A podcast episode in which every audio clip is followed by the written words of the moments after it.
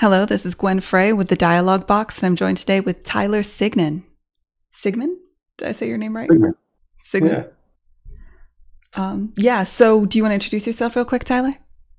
Yeah, sure. Um, I'm so I currently I'm I'm co-founder of Red Hook Studios. We make Darkest Dungeon, and we are hard at work on Darkest Dungeon 2. Um, but I've been designing games, uh, I guess full full time for about 17 years now. Holy cow! And then probably a good five years before that, um, where I was moonlighting and trying to figure it all out. And it turns out you never figure it all out, so that's been fun. But uh, but yeah, been doing it a bunch of time. Uh, video games, um, some board games. I really enjoy designing board games too, but um, video games have been kind of paying the bills. And uh, did you? Yeah, st- I appreciate you having me on. I'm excited to, to talk about stuff. nah, man, I'm so excited to talk to you. Uh, so y- your Darkest Dungeon feels.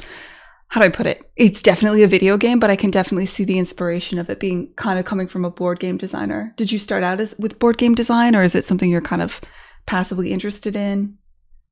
Um, I started out, um, you know, other than okay, other than like, um, say, doing like level editing or stuff like that in video games. Um, the first like proper game of my own, I think that I, I tried to make was um, was a board game for sure. And so I started like, I think that was around, yeah, I kind of cut my teeth making board games like just pre 2000, like 1998, like around then, 1999. And I had no money. I had a, a different career. I mean, I, I, had enough money to have food and shelter. but um, you know, publishing a board game back then, there was no such thing as like Kickstarter or kind of pre-orders like that. So um, you know, the concept of like paying thousands of dollars to print a game was beyond my means. And so um, right around that time was like the start of digital like PDF commerce. Like PayPal was just maybe not even on the scene yet. I remember there was like InstaBuy and some other stuff, and the concept of like buying virtual goods was just happening. And um, and so I, I kind of melded those two things together and made some card games and board games and sold them as print and play that you'd pay like five bucks for and download the PDF and then you had to like print it out and cut it out yourself. yeah, so, I I loved those games when I was a kid. I this is showing my age because I'm like I re- mm-hmm. I loved Cheapass Games specifically, which were kind yeah, of that yeah. whole vein, you know. Yeah, they were so good. I mean, James Ernest so creative, and also what they did there was good. And it, and the irony of the I mean, the name, but like they were so well produced, even for say, even out of cardstock. You know, they had a they had a really good thing. He had good graphic design, and and of course, just made some cool games. So they were definitely an inspiration. Like if you go out and grab my the first yeah the first three games that I had actually picked up and published by someone were these little board games that I or card games that I'd started like that, and and basically it was a Cheapass competitor that licensed them and printed them out and um, I still have some copies floating around, but like they they're not like as well produced as the Cheapass game. You know, the Cheapass they were on top of their game for what they were. yeah, totally. Oh man, that really takes me back. So you you were in the scene way back then. How did you? Uh, I I mean, the most exciting stuff, the stuff I'd love to talk about, is the stuff your how you founded Red Hook and stuff like that. But yeah, yeah. could briefly talk about how did you get there? How did you uh, how did you meet your co-founder? How did you find mm-hmm. Red Hook? What was the kind of the journey to get from a person who was making games kind of for fun and had three three little uh, board games published to, to mm-hmm. where you mm-hmm. are now? Yeah, it was. You know, it's funny. I went to school or I went to university for um, aircraft engineering, which was I, I really thought that's what I wanted to do. I had always been a game fanatic. You know, of course, like playing games and and yeah, I programmed some when I was little, like you know, on the Atari 400 and stuff like that, and tried to learn basic and all that, but I, it never really even occurred to me that it's something you could do for a living. Um, yeah. Even though, ironically, I totally admired and looked up to the designers and stuff of the games I was playing, um, like Sid Meier, and you know, I played a, a, ton of Commodore games. They were really influential. Um, but anyway, it was just kind of a you know, I was a game fanatic, but I was career wise, I was really focused on becoming like a maybe a test pilot or whatever. And so I went to school for aircraft engineering and but I was always like goofing around in games on the side. And then even when I got my first jobs, I was like, it was so hard to prevent myself from like jotting down game ideas and whatever while I was at work. Um, you know, making spreadsheets about games, whatever. And so that's when I was moonlighting. And so eventually I just kind of realized like, wow, I think I want to do this more than I want to make airplanes. um, and that it helped that airplanes were really cool to be around, but the the process was pretty boring. Like everything took forever. If you're not at the right company, it's just really conservative and slow and just.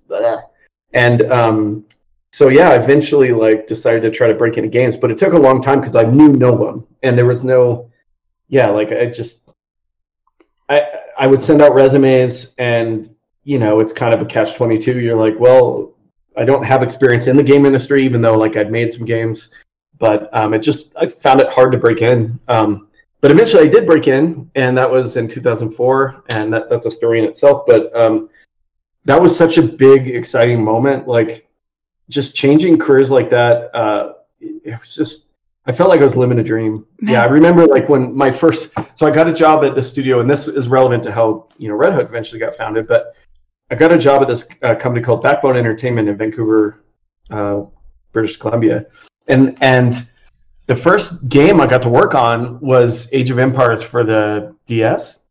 Nice. And it was just like such a I mean, I want to say lucky break. It, I guess it was. I mean, I had been trying to break in a long time, but finally, I think they liked that I had some board game experience, and this was supposed to be a turn-based adaptation mm-hmm. um, uh, of Age of. So it was basically like the creative brief for it was take Age of Empires, specifically Age of Kings, the second one, um, and blend it with Advance Wars, and this was for this new platform coming out called the Nintendo DS. so you know they they weren't even uh, for sale yet, you know, but we were developing. And I remember like the producer, like I so I got the job offer, I accepted it, went in, you know, before I started, and she's like, here's here's like a GBA and here's Advance Wars, like your homework is to go play this. And I and I know that sounds silly, and we don't just play games all day long, but I couldn't believe it, and I felt like I felt so guilty the idea of that like I was allowed to play a game and it was relevant to actually like my job and they were going to pay me to like to like you know I was like okay I'll play it night I'll play it she's like it's okay just like play it some get familiar with Advance Wars. Like no um, I mean I, does that guilt ever go away? Cuz I'll admit like now I feel that still when I'm like I should stop and play video games. I haven't played a game in 3 weeks. I've been working all the time on like you know getting the game done and if I don't expose myself to other games that are out there, then that's a bad thing. Yeah. And I know that logically, but I still feel guilty if I pause. Oh, I, I have the guilt too. Yeah. Oh, I'll like to the point where like if I decide to boot up a game during the day, which rarely happens because I feel super guilty, um, I'll put like Steam on private so they can like like even though my job is to design games i just have this feeling like you know my teammates are going to see this little steam notification like oh totally. and even if it's relevant to something i'm trying to figure out or i just need a you know 15 minute break it's weird. I know it's so stupid. I own my own company. Like like i'm the design director and i feel like i need to hide if i'm going to sample a game. That doesn't. That makes the guilt worse, though, right? Because because you think like there's this idea that like if you own a company, you do whatever you want, but it's not true. Yeah. When you have employees, oh. you work for them in a way, oh, right? Yeah. Like your job is to make sure that they are happy at all times, that you are exemplifying, you know, that that yeah. what what you want in the team, and so it's. Uh, oh yeah, I feel yeah, because I'm like, well, I don't want them playing games all day long, so I'm not going to do it. And and to be fair, I don't. But it's just like even for a moment, you know, do I really care if someone's like playing games for a few minutes and it and they refocus? No. But but if they play for three hours, like yeah, I don't. We, that's not that doesn't work because we keep reg, we actually keep regular like working hours. Eh, yeah, it's it's ironic that the more employees you have, the, the definitely the less freedom. Um, unless you're one of those people that's like going to be a what I consider like kind of a jerk company owner where you're like, do as I say, not as I do. I mean, I do feel like you have a responsibility to kind of like model the behavior you want, and none of us are perfect. So, um, but yeah, it, it gets funny when actually that is a way of like enhancing your own skills and awareness is to stay alert and try things. And you but know. you can't do it on the clock. It's like homework you have to do. like, yeah, I know. It feels hard, but then, but then, ironically, at night these days, I'm I'm kind of just like I don't play as many games as I used to, not because I. It's just you know I'm I don't know if I'm getting older and you've played a lot of games, and, and then I get tired of being on the computer, especially during the pandemic. Mm-hmm. Um, you know, like friends would be like, "Let's get on Zoom call." I'm like, "No, like no chance in hell am I." And it's not because I don't want to see friends. It's just like I'm tired. So so that's affected my game playing a bit too. Yeah, no, I I completely understand. Zoom calls bum me out to be honest. Like the the friend I feel like when I have those chats with friends, all it does is remind me that we can't hang out. And after a while, I'm just kind of sad anyway. like it's fun in the moment, and the second you hang up, you're like, oh. And I definitely like have ratcheted back in in the number of games I play. I think for me, what had to happen was I had to like set aside a day a week where I don't where I'm like, no matter what, I will not open the editor. Uh, oh. And then on that day, I tend to after about halfway through the day, I'm like, I'll play a video game, and that's that's what it takes, you know. Yeah, they simultaneously like kind of got me through the pandemic, but then also there's I don't know. I think it's just the itchiness of just wanting to be off the computer and out and about. Um, yeah. But totally. yeah, so um, so at Backbone, um, when I was so yeah, I got to work on Age of Empires, which was amazing, and I somehow managed to be the lead designer of that game when it was my first video game job, um, which was just kind of luck of the draw that. Um, I mean, I had the board game experience and, and whatever. Um, and then, funny enough, even though it was Age of Empires, it wasn't really the high profile project at the time. Like there was some other stuff going on in the studio that had everybody's like um, attention. Mm-hmm. And so this was kind of a it didn't have a big budget. And even though it was a great license, I think no one really expected anything of it. They're like, all right, we got this work for hire gig. Uh, we're gonna turn Age of Empires turn based. That sounds risky. Anyways, so like I got put in there on this small team and it ended up being just like such a such a cool project. Like I'm still I still think about it. It's definitely one of the funnest games I've worked on, and, and um, one of the ones I'm most proud of. But um, yeah, I definitely felt like I was living the dream. But while I was there at Backbone, I met Chris Bourassa, who's the other co-founder of Red Hook, mm-hmm. and so that was kind of the er, where we first met. And it was a long time. You know, we founded Red Hook in 2013, and we I guess we met there at Backbone at 2004. So there was a, a big gap in between, but that was certainly that was like the key, you know, the key meet. Sweet. Was he on Age of Empires with you? No, the only thing he did on Age of Empires was the cover art for the packaging. gotcha. Okay. He was on um, at the time. He was on a game called uh, Rifts. So the the pen and paper game Rifts, they were making a um, a video game out of for the N-Gage. so this like I don't know if some of you have even heard of the N-Gage. You're gonna have to look it up. Nokia's like highly funded entry into a gaming phone back before iPhone. Yeah. Um, and it was cool. It was like this rad project where like it was so that's what I mean about like Age of Empires ironically was like one third or something the budget of Rifts or like I don't even know. It was yeah because Nokia was like paying big money to try to like fund interesting projects to make this, you know, make it a thing, um, make the N-Gage a thing. But anyway, yeah, Rifts was a little this like insane, like 30 hour RPG pixel art for the N-Gage, you know, like, and that's what Chris was working on. Man, this is so cool. So you guys, wow, you've been doing this for a long time, and so is Chris. This is interesting. Ooh. So yeah, how did I, I, did you stay at Backbone the entire time until you two eventually founded uh, Red Hook, or did you guys kind of split up and meet up again later? Yeah, we we split up. So we were um, we both left within like a week or two of each other at Backbone, which was funny because um, so yeah, Age of Empires happened. He was working on that. Then we got put on. Um, the next game was a Sonic the Hedgehog game, uh-huh. and I was like, I'm like, wow! Like all of a sudden, I'm leading the Charmed Life. I get to work on Age of Empires now. I get to work on Sonic. Um, that Charmed Life, it crashed crashed because that was a miserable project to work on. Mm-hmm. Um, it was not fun working with the license holders, unfortunately. Um, it, it just was a weird it was a weird thing. It was like if not the first it was one of the first sonics that they had out uh, you know let someone else do. And um, anyways but chris and i worked together on that. And so i was um, i was like a lead designer on it i think. And chris was art director i believe or the lead art yeah. And so that was the first time we got to work together. And we we kind of like developed we start developing respect for each other i guess is just the simplest way because um, we didn't really start as friends. I think we started as coworkers because I was still living. I was commuting across the border every day um, from Bellingham, which is a little town of Washington, mm-hmm. across the border. This was how much I wanted to be a game designer. As I was commuting that's up to a, two hours each I was going to say that's a two-hour like, drive with the border. You know, so it's like, Oof. yeah. But that, but I tell you what, like I was so happy. Like I, you know, it was. It eventually wore me down, but for a while I could do that commute. But um, but I was kind of living a double life. Like I had friends and a house and a wife at the time in Bellingham, and then all these like I'd go to Vancouver, but then come home after work. It was weird. But so Chris and I got to work together and really just kind of developed, I guess, an appreciation of each other's talents. Yeah. I I, well, I mean, um, when you're in a really shitty situation, that's when you tend to actually bond with people the most, in my experience. Yeah. yeah. That's a great point, actually. The stress of that project, but you know, for all the faults of the project, I guess we we each felt that. I mean, Chris would have to. I don't want to speak for Chris, but I guess we did found a company together, so I can surmise this. But um, I think we both felt like, okay, well, that person is helping the project. Like, you know, that's not the weak link. Um, and so, yeah, we just kind of realized we both like were super honestly ambitious and wanted to make great games. I think most people in games do, but um, it does vary. Um, I think some people just kind of, you know, take pride in their work and and go home. But we were like super ambitious about what we wanted to achieve. So we shared that. We gradually became poker friends.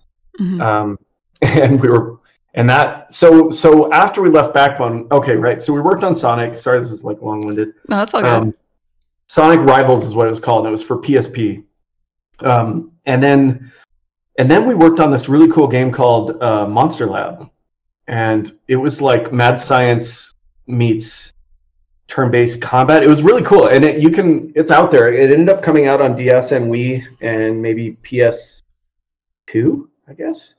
Um, and we we both were, we were the respective leads on that up through um, vertical slice basically. And for those of you that don't know, vertical slice is like an internal milestone where you're trying to demonstrate like all the key systems of the game, but you just don't have much content. So in a first person shooter, it would be like, here's a level. This mm-hmm. level shows kind of like what we're trying to achieve and has enough in there to kind of, you know, that it doesn't feel like a prototype per se. Um, but I don't know. We were by that time we were just kind of not feeling great about Backbone. Backbone was going through some stuff, and um, I'm still so grateful to have worked there and and and et cetera, et cetera. So, but you know, I don't know. It just wasn't where we wanted to be. We could see like changes happening and whatever. And uh, so it's funny because I was like ready. I lined up a new gig and was about ready to quit, and then um, Chris quit like a week or two, be- or put his notice in like a week or two before me. Yes. and I was so mad just... because like I was I was a lead, he was a lead, and I was like, okay, I'll be the first one out, and then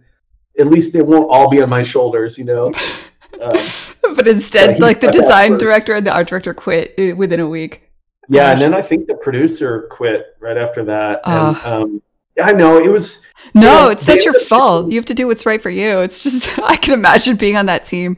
I mean, that's yeah. that's the moment when when somebody steps up and like grabs the reins, or they don't. You know, uh, whatever's totally. I think there was a lot of opportunity there, and you know, and I think with experience and age, I can reflect back and see like you know things I should have done better, handled better, or whatever. Um, you know, so there's I think there's always a little bit of a, a two way street in some things, you know, but but I do think it was absolutely the right the right move. Like I, I just think like where where I wanted to be and where the company was going was kind of like two different things, and um, you know, whatever. And and I think Chris probably felt the same. Yeah, I mean, so, now that you um, now that you own a large company and you you have to deal with things, do you look back at those old jobs and just see your uh the the people you worked for in a different light? Like I know when I was in California and I started out in startups, uh, we would always those of us making the games would talk about the higher ups and we were always we had so many gripes yeah. and i look back now and i'm like some of my points were right but most of this was just i had no goddamn clue you know? Yeah there's definitely a mix. I think that um it's so easy it's it is really easy to second guess leadership and i think a lot of times that's very deserved you know? I think mm-hmm. there are bad leaders and there are mistakes made you know what i mean? All those things. But yeah there's also things that like got me bent out of shape that now I look back and I was like, or you know, or like for example, like I'll I'll flub a similar thing at Red Hook and be like, uh, yep, get it, because I think one one of the biggest, one of the hardest parts, for example, about r- running Red Hook right now is. You know, you just don't have your full attention to solve every problem. So I think that a lot of times when you're um, when you're an underling, say, um, then you know you're you're you're sitting there dwelling on something going this is how i would do that um, but when you're like say running the company then you're getting assaulted on all sides all the time with constant issues and so i think it's easy to mess up because you even if you mean well um, sometimes you're just like, oh man, that's the last thing I was going to think about this week, but it's so important to that person, you know, yeah.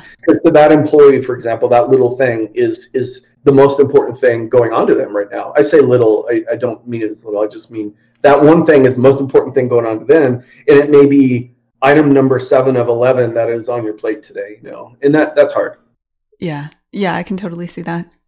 but but that but that also is there's a joy to that, and we can get to that. I mean, I'm I'm not doing a about poor me. I mean, we, I think, you know, the reason, one reason you start a company is because you want to be able to make those calls. You know, you want to be able to live, live or, you know, succeed or fail based on um, your own decisions, not other people's. And I think that, you know, Chris and I both were extremely that yeah, way. Yeah. It definitely so. makes the highs higher and the lows lower. Because when you yeah. succeed, you know it was all you. And when you fail, you know it was all you. Like, yeah.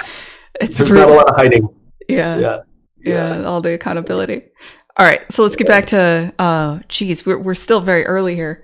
When, I'm sorry. No, it's all good. When when did you guys um so what was the path that got you to to a place where the two of you decided to start a company? Yeah, so um we left Backbone, we both pursued our our own paths and we kept um in touch and like we became like I said poker friends. We had like a monthly poker group with some guys and and um I mean, please, and then Chris and I would just Please tell me you either moved to Vancouver or like how many years did you spend uh, commuting from America up to Vancouver? Uh, five years. Okay. Yeah. Oh, that's not, five years. About three, maybe three of those were at Backbone, and then two were um, when I went to another company called Big Sandwich, and um, and then I moved up. So I did eventually move. Oh, okay, cool. I was gonna say, how are you playing poker? Like I enjoy poker, but I don't know if I would yeah. drive two hours. oh yeah, poker. no, I did. I would stay after work because um, it was once a month or so. I would stay after work and then we'd play late, and then like around eleven, whatever, I would like drive home, get home at like one, go to sleep, get up at like seven, and go to work. Again. Your wife is um, an angel. uh, I don't know. It was just, but it but it wore me out. I mean, eventually. But I was I was that excited to be in games though, and yeah. whatever. So, um, so we talk about projects and like we're like, oh, maybe we should do like a choose your own adventure style book where Chris illustrates and then I write and design. And then so we talked about that for a while and then we like started on a web comic that never got published, you know, cuz cuz basically Chris is a great artist and I brought th- these other skills and so we were trying to find stuff that like matched together. Um, and it wasn't just video games. We were just talking about all kinds of crazy stuff. Um, but video games are where we knew eventually we're like, okay, that's where we we should make a video game together. I mean, that's what we're doing all day long. That's what we practice. That's what we got to do. But um, we we kept sort of like it's a timing thing. Like one of us would be sort of available, and the other person would be just about to start a new contract or job or whatever it is. And uh, and so it you know it took until 2013 until we lined up basically. But in the meantime, what what was really good for like for me, I went um, from Backbone to a company called Big Sandwich. They were a small, they were an indie developer um, they, I wasn't a founder because they had already existed, but basically I I came on uh, initially as like a contractor, but then became a full partner because they needed a design. Like basically they had they didn't have a design partner. They had programming, art, you know, etc.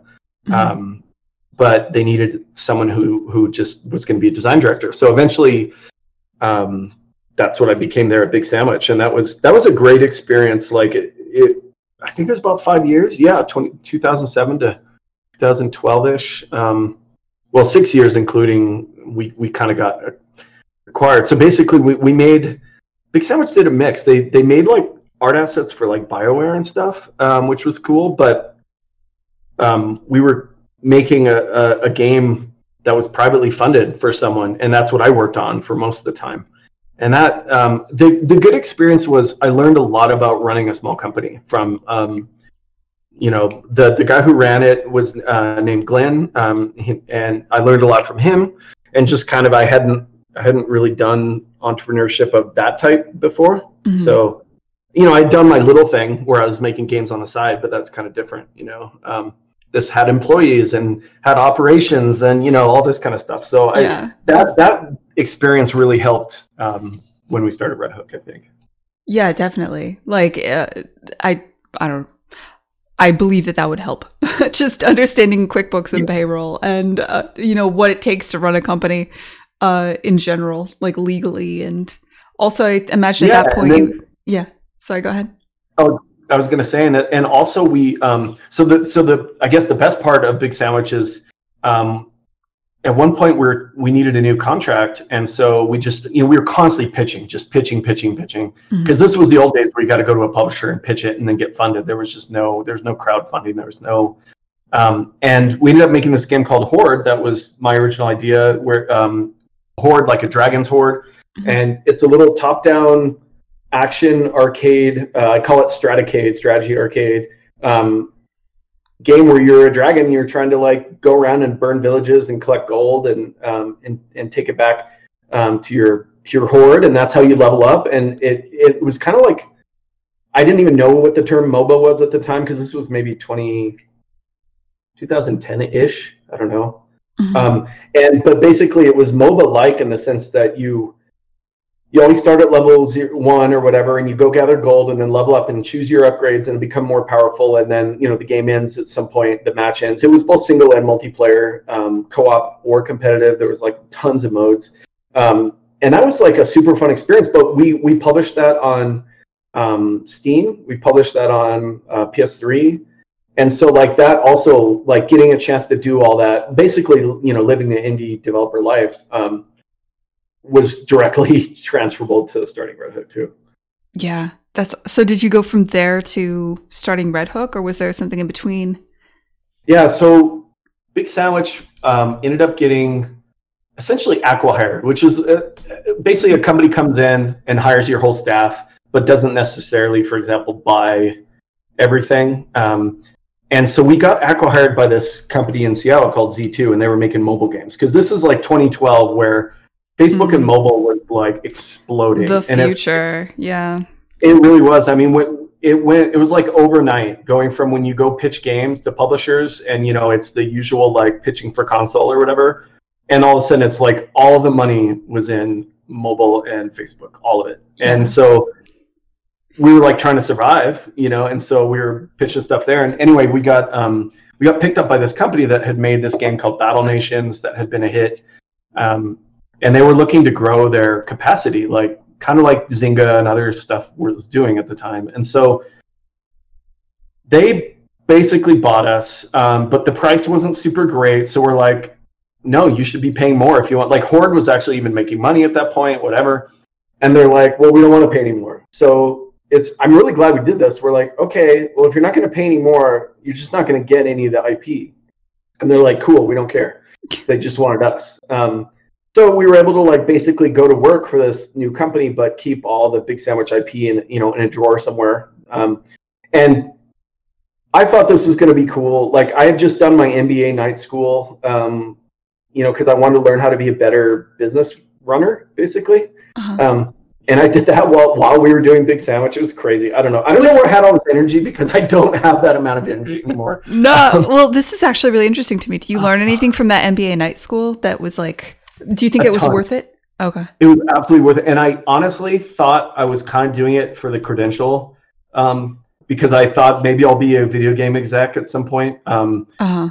And so I was like, I want to go do this so that I can like go get a high power job maybe at. I don't want to do that anymore. By the way, I want to just make games. Like I, it's crazy. I, I was loving making games anyway, but I just thought, yeah, maybe I want to run a big AAA team or something. Um, I mean, it's you can change your mind throughout your life. You can pick totally. up. I mean, it could be that you yeah. do run a big AAA team. I mean, I don't know why you think Red Hook has to be. Let's see what happens with Red Hook, Tyler. Yeah. Okay. So, so yeah, it it actually. But the surprising thing is, it was so useful. Like there were times, I swear to God, that like I would have accounting class at night, and I would come in the next day and have an extremely relevant thing because we were in the middle of trying to get financing a big sandwich and or like even during this whole did you guys period. yeah i can definitely see for an acquisition i was going to say do you yeah. guys have venture capital why would the mba help you for accounting because i feel like games industry funding is so unique at least yeah. it, maybe it is on a smaller scale but once you get into vc i can definitely see that yeah i mean just operate honestly just operating a small business like it mm-hmm. it like i understood a balance sheet and a cash flow statement and and even though like i kind of thought i understood that stuff before it's totally different once like you actually have a foundation of knowledge like i've always been a fan of school i mean um, i do believe people can be great at what they do, whether or not they went to a formal education or not. But sometimes it's really helpful. Um, and so, yeah, like I think on the finance and operations, even even stuff like almost every class that I thought, oh, I'm not going to get anything out of this class that's relevant to my life, it actually had relevance. Whether that's like communication or psychology or marketing or um, supply chain management even i found interesting even though video games don't have a, a, traditional supply chain where you're like i need to buy lumber so i can machine that into you know planks that i build a house on or whatever um, i don't know I, I really had a good experience although i would have rather not done a night school i would have rather done it full attention during the day but this way I allowed to, it allowed me to keep working. Yeah um, totally. yeah and i ended up because i funded it myself whatever. So we got acquired by this company and i was excited because i was like okay like we're going to run this vancouver studio. They wanted us to grow it. I thought it was going to be rad. It was fucking miserable. It was an awful awful year. Probably my worst working year of my life. Uh, um, because what happened is right after they bought us they changed their ceos so this happens all the time but it's like i got to experience it it sucked so the ceo who bought us was like I want to have external studios. I want to grow our capacity, blah, blah, blah. We think you guys are good at, you know, this. We then they replaced him with this other guy who hated us and never wanted us to begin with. But they had just bought us, so it's kind of like they just used and abused us, and I don't know. It was miserable. That um, sucks. Um, this is what my yeah. biggest fear, honestly, because I know uh, there's a lot of acquisitions going on in the games industry right now, and that's true across the board. Some, yep. even some of my friends that like kind of 20 person studios are selling their studios to Embracer and stuff, and I'm like, and they're paying them over several years. They have golden handcuffs. They have to, mm-hmm. if you mm-hmm. get bought, you have to stay there for several years. Did you have golden handcuffs? Were you required to stay there? Um, yeah, well, gold, yes. So I had like vesting, um, cause the, the deal wasn't for like much money up front. Um, it was like for stock basically, mm-hmm. or the equivalent. Um, and you can invest over like whatever, however, several years. And so, yeah, you feel like, um, oh, well, to get value, like I, I gotta stay. Um, and that was a really hard decision to leave. So basically it was just so brutal. I just felt like I, I I had thought previously that sometimes you know it's a challenge. Like, okay, this guy doesn't like us. We're gonna we're gonna show him. You know, um, I think sometimes the problems are just bigger. You know, you can't solve it. You can't just solve it by being a great employee or whatever. Um, in their defense, like, all right, if I'm the new CEO and I want to do stuff, and I'm like, why did this other guy buy the studio? I don't even want to use it. Like, it's a hard thing all around. I just wish. What I wish is the moment they realize that they just cut us loose and said sorry you know, here's your severance, go on your way. Um, mm-hmm. Instead of kind of like treating us like second class citizens. So anyway, I have a lot of baggage over that, but in the end, um, it made me leave. You know, it was like really tough because I was running the studio at that point because the other guy had left. Um, uh, like the other le- leader leadership um, guy had left. So I was running the studio and I had all this um, excitement and pride out of trying to build a successful um, studio there, and I really liked my employees and I felt like we were a good team. And um, so leaving them was really hard because I it felt like I was betraying them, you know. Yeah. But it was it was just I could I literally couldn't do it any longer. I was gonna like I was running myself into the ground. Yeah. And so I remember yeah because I remember the day like they didn't really like it either, and so or like it was kind of a mutual. It was definitely a mutual parting. Um, they like all of us were glad. And I remember the day where I worked out the deal with, with the guy and I came home to my girlfriend at the time and I just like jumped with joy. I was like, I'm out of that fucking place. I'm done. And I was just the happiest I had been in like so long. So, and then like a week later, Chris and I started Red Hook. so, ah, okay. So that's how it happened. Yeah. So how did, were, did you, when you were exiting that company, did you know you were about to found Red Hook or like, how did that how did that go? I mean, you kind of exactly. there's always I feel like there's always the re when it's like a crab in boiling water. You'll be in a terrible situation, but until you see a lifeline out, I generally, at least personally, yeah. I, don't leave. So I was wondering, like, did you kind of know that you were going to found a studio with Chris? I'm trying to remember honestly. Like, it was definitely on the. It, we we were talking about it. Yeah, yeah. I guess I did. I guess I did because now that I think about like some of the discussions we had about Darkest Dungeon, et cetera, um, you know, which was Chris's original idea, blah blah blah. Um, yeah, I guess I did, but there was still just a little bit because I remember like Chris and I shortly after that, like he was like, "Oh, I just got this job offer from like whatever it was," and I was like, "What do you mean?" Because I thought we were doing this thing, and he's like, "Well, no, but we are doing the thing. But are we actually doing the thing?" I was like, "What do you mean? Yes, we're doing the." Thing. So we ended up, uh, you know, we were still sort of like circling, and and to to properly like kick it off, we went out and had like this boozy dinner and drinks where we where we did it where we like shook hands we're like we're fucking doing it. We're gonna both turn down any job offers you know we're, we're making a go of it. So but yeah so i think it was percolating with like maybe an 80% um thing but it but it fortunately was at the point that like i had to leave anyway like yeah. similar to like the monster lab thing we had reached this vertical slice of this no we shipped the game sorry we actually shipped the game that we were working on there at um, z2 it was this racing game for for ios and uh that was my point. I was like, I'm out. Um, but but yeah, I, I was eyeing this already. Sorry, that was a long. No, it's all good. It's I hope it was a... are like, please if please ask questions because like I don't want to just ramble about shit no one cares. That's about, true. So. This is live on Discord. So if anybody wants to ask a question, you can always raise your hand uh, and ask anything. Um, otherwise, yeah, I come out of um, so uh, timing again. Uh, timing is everything sometimes. So Chris had been Chris had gone off on this journey where he worked on um, Pirates of the Caribbean game for uh, propaganda, which never ultimately shipped, but he literally drew pirates for like three years. I was I remember being so jealous for three years because uh, Pirates is my favorite game of all time, but uh, Sid Meier's Pirates. Mm-hmm. And Chris worked on this rad pirate game that's AAA funded, all this.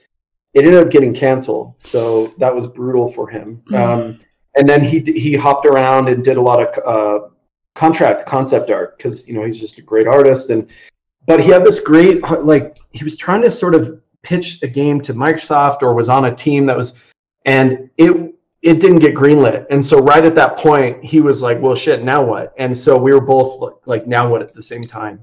And I think back to that now, and I think like like how how rough that experience of of that previous year had been. But then I think if it had been good, I wouldn't have quit, and then we yeah. wouldn't have started Red Hook. So it's a, it's a trippy thing. It's like I'm so grateful that I hated that company so much that I had to leave, and um, because that's what led to Red Hook happening.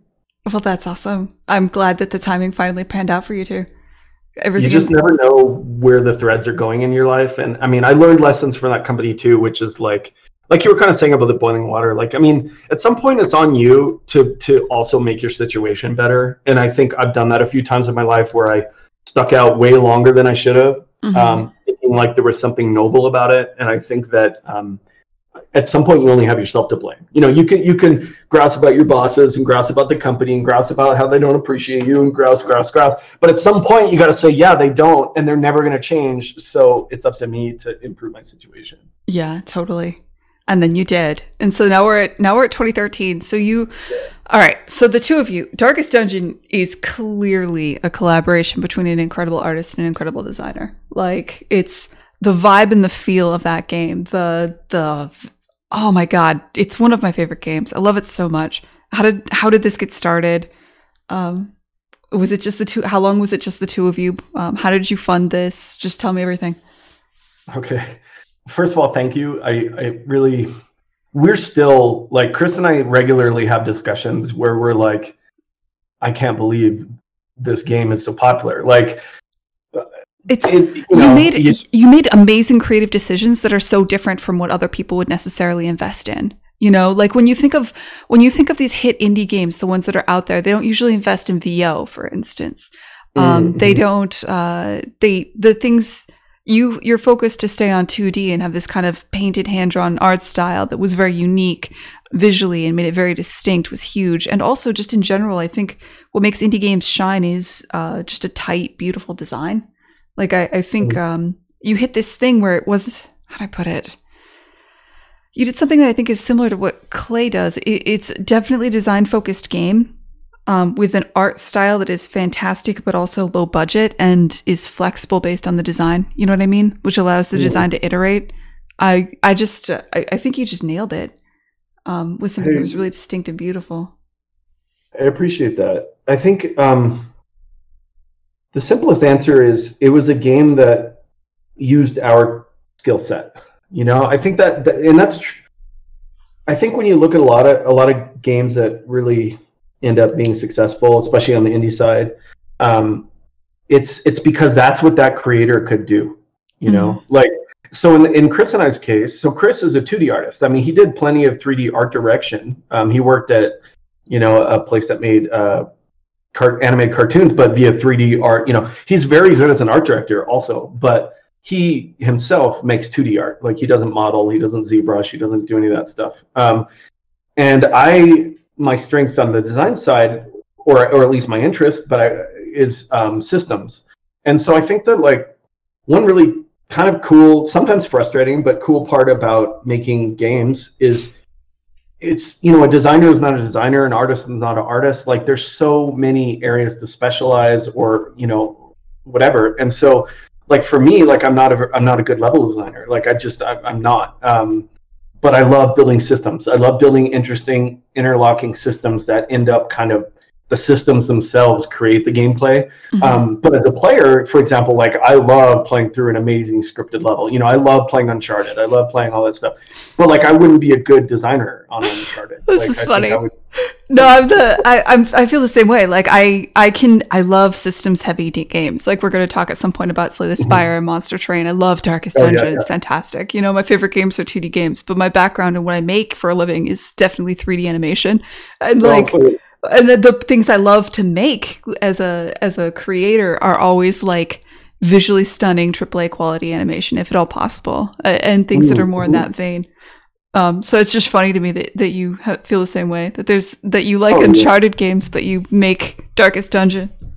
Yeah, and you know, there's definitely yeah, there's definitely games that I aspirationally wish I could design and just don't think I would be good at it all. Um, I'm not, you know, I, sure, broaden your horizons, always try stuff you you know, but but it's like yeah, you've got certain strengths, and and um, so Darkest Dungeon was kind of nice because it um, it was born entirely out of okay, we're we're what can we make together? Like when it when we originally first talked, it was going to be like I was going to program it in Game Maker, and it was going to be like you know 2D. Just we didn't have combat uh, worked out at that point yet, but. It, you know, Chris was going to draw these cute little sprites, and I was going to program it all, and we were going to like make a game, the two of us. Um, and then we just quickly kind of realized that um, it happened really fast. Um, that it just needed, we needed, it needed to be bigger. We needed, we needed a programmer. So um, yeah, so we kicked it off, and like, I knew this guy that I worked with at Big Sandwich, um,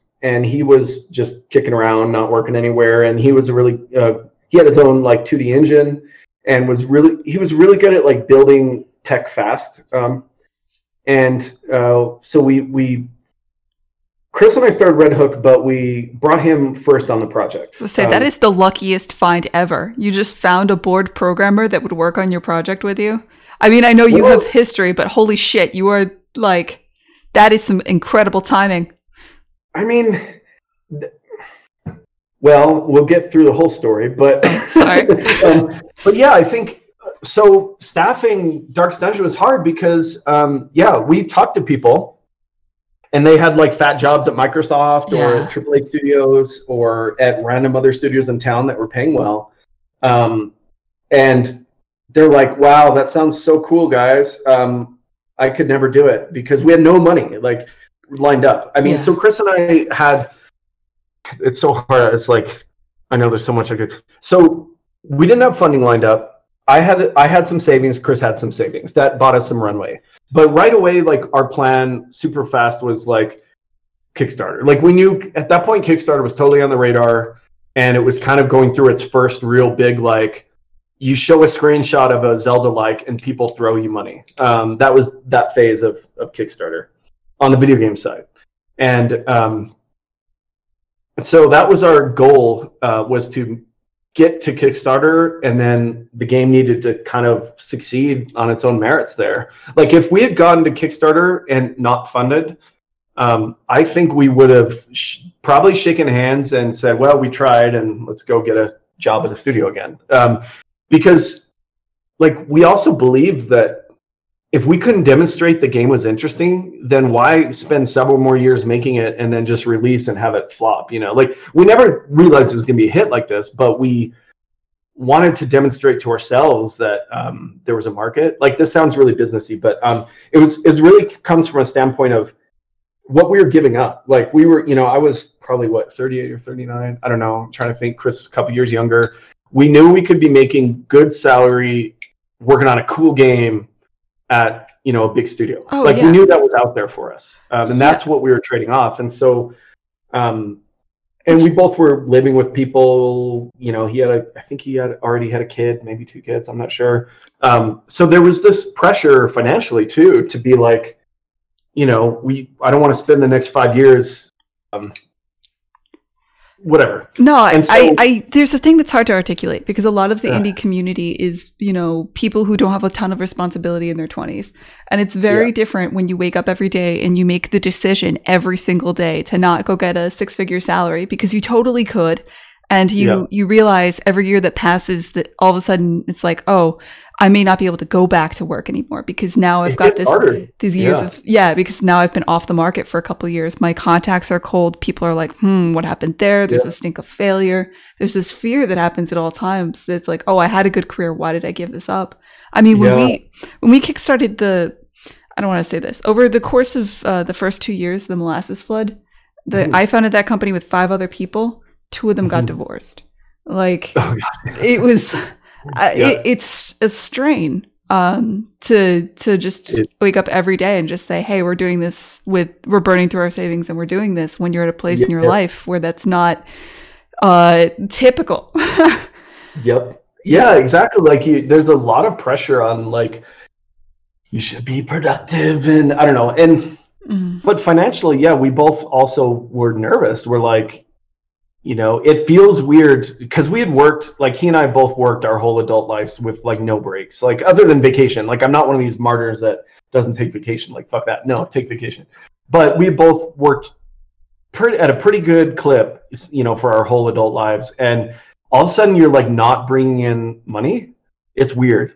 So actually chris was still doing contract art but i i wasn't um bringing in money. I was li- living on savings. And it's a it's a trip. It's like you know, I mean, I'm sure some of you in the audience have done this, but you're like you're working on spec, right? You know, mm-hmm. you're like, I'm I putting mean, in this effort and hoping, you know, that eventually it'll pay off. But um, psychologically, oh, the only way I could do it was I made a separate bank account that was like the bank. Um, even so, Chump Squad right now, my current company is just me, mm-hmm. but there's a Chump Squad bank account, and I took the amount of money I was willing to risk, put it in that bank account, and I pay myself a regular salary out of it. Oh yeah, because yeah, yeah. it's the only way I can like mentally not lose it it's too yeah it's it's too it's too weird. And and i do recognize like we were fortunate um, to have some savings. Like if we had no savings we wouldn't even be able to do this. And so that's what i, I kind of tell people is like you know yeah like you you can do things to prepare yourself for the chance to take your shot you know? Mm-hmm. um, but it takes time and you know whatever. And so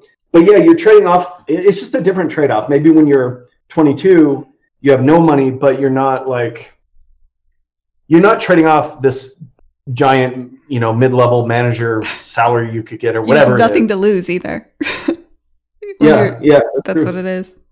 That's true. Um, oh, so like you're saying, it's hard to get staff. Yeah. So like we talked to people in our network that we really wanted to work with, and they're like they just couldn't bring themselves to do it. And they're mm-hmm. like, well, when you have funding, basically come back. You know, let me know when you have funding. Yeah, um, I can't. I can't find a programmer for less than 130,000 and like I can't pay that. Like uh, I know this has been a, a, pretty constant thing, and I assume you mm-hmm. did you pay those early people with equity or with uh, yeah yeah yeah yeah. So we, we basically what we could offer is we said, well, look, we'll offer profit share. You know, we can't offer any money right now, um, but we'll offer profit share. And so we had to find people that were willing to take that risk, and that right away, yeah, like you're saying there, like you you know, of the 10 talented people you know, now you're down to one or two. uh-huh. like who can either afford to do it right then or are willing to take the risk. Um, and uh, that's that was definitely a thing. And so yeah, we were able to kind of like. So it was just three of us for a little while there. Um, it was me, Chris, and Kelvin, who was the programmer, um, and we broke ground. And then we brought on. At some point, we quickly realized that we needed to do some amount of animation. Like we literally were gonna do like keyframe or like just have like sprites like ice skating across the screen. Like you know, we we were trying to do this all on on super super cheap sounds wrong, but like you know, as inexpensively as possible. Yeah. And uh, but we're like, no, we need to actually. So we brought on Brooks, um, who was the the animator, uh, the 2D animator. So he cut up Chris's drawings in in Spine, and then um, kind of animate them Flash style. And uh, we brought him on also for profit share because again, we had nothing to offer. Yeah. And so yeah, we, that so we kind of built up our core team that way. How big were you by the time you kickstarted? Five. I'm trying to think. Um, the timing's a little okay. I think it was Chris, myself, Kelvin, Keir, uh, uh, Keir Miron, another programmer that we added right for Kickstarter. Um, and he I'd worked with before, and I was like, I, I, I couldn't poach him because I had like an anti-poaching clause. Um, but I was just like waiting for him to quit Z2. He was still at that awful company, mm-hmm. and the awful company. Um, well, I say awful. I'm sorry to those of you that may have worked there and loved it. I had an awful experience, um, but they closed the Vancouver studio about six months after I left, and so then Keir became free, and I, and we snapped him up fast. Mm-hmm. Um, and so it was about five of us, but plus Power Up Audio, who we had already um, made a deal with to do the audio. Um, they're the best. And so I think it was us. And by that time, we had Wayne June on also just doing like, we thought just doing um, voices for trailers. But then we realized we got to have this guy like in the game. Yeah. So yeah, we are we are pretty small. I hope I'm not missing anyone. Um, we are pretty small at that point. That's awesome. Okay. Well, all through Dark Dungeon, we were pretty small, but we did end up getting close, a little closer to 10 as Dark Dungeon went on. We added another uh, programmer, Pierre. We added, you know, like we added more people. Yeah, as you had the funding and the capacity, and it became clear this was going to be bigger and bigger. How big are yeah, you guys? totally. So that's that's how we. Um, Dark, uh, sorry, Kickstarter brought us some money, and that basically brought us enough to pay minimal salaries and pay our out-of-pocket costs and get us to early access. Um, but you were saying something earlier about how like doing doing this indie kind of stuff is hard to like fund. Yeah, like we applied for these Canadian uh, media grants that are kind of I don't want to say easy to get, but a lot of projects that you're like, what get get these grants? And we thought we were going to get this grant no problem because I was like, I can write a great proposal. They're going to love the psychological aspect, you know, of this game. Blah blah blah. Uh, we ended up not getting the grant, so it's like you know, no publisher was like, no one was interested in the game until we kickstarted, and then they're like, oh, yeah, this looks. Yeah, it's always like that. Well, I mean, I, I guess I'm actually you got in there in the heyday of Kickstarter too. It's hard to kickstart a game that isn't. Yeah. People want to. A pub, people are similar to publishers and they want really pretty art and lots of it. You know what I mean? Yeah. And I mean, you they do have you do have now. gorgeous games. Yeah. yeah. And so, well, that that was an advantage we had, right? I mean, thanks to Chris's art. Yeah. Um, so so yeah, it was the heyday. So if you look at like Kickstarter trends over the years, video games have gone kind of down, or certainly like they went down and then slowly. But like board games continue going up, but video games it's harder to, to fund now on Kickstarter because the truth is they honestly most games cost way more than you can get on Kickstarter. Mm-hmm. Um, and and but even on the board game side, if you look at it now, basically people bring nearly finished board games, or certainly they they can fake it pretty good. Um, you know that's where people are on Kickstarter now. They want to look at something and say that's 100% happening and it looks like it's basically done. I'll do it. Oops. Yeah. Um, but back then, people were a lot more um, still willing to to gamble. But we did bring like we you know we actually had combat built and stuff at that point, and then we had lots of pretty art, so that that helped us. Yeah. Yeah. So all right, let's. What should I ask? Next? I know. There's uh, so what okay, you. We should talk about the game, huh? We should probably. Like at some point here. I I mean, it, there's so many interesting things to pick apart. I might need to bring you back because there is the whole like, how did you transition? Um, you worked in the game. The game obviously took off. I love it. It's amazing. How did the there there's such a vibe and a feeling to this game that isn't simply in the art though. Like it, it's in the audio. It's in the even the it's in the names of the afflictions or the personality traits that the that your characters get. Um, it's just such a cohesive vision. How did you two? Were did you just both know that from the beginning? How did you congeal on that? How did you? I, I mean, I guess I'm going to answer the, the own question. I think when you keep the team small, it's a lot easier to keep everybody kind of rowing in the same direction. And it does seem like you were a pretty small team. But yeah, but still, like, do you have any tips for how did how did you do this?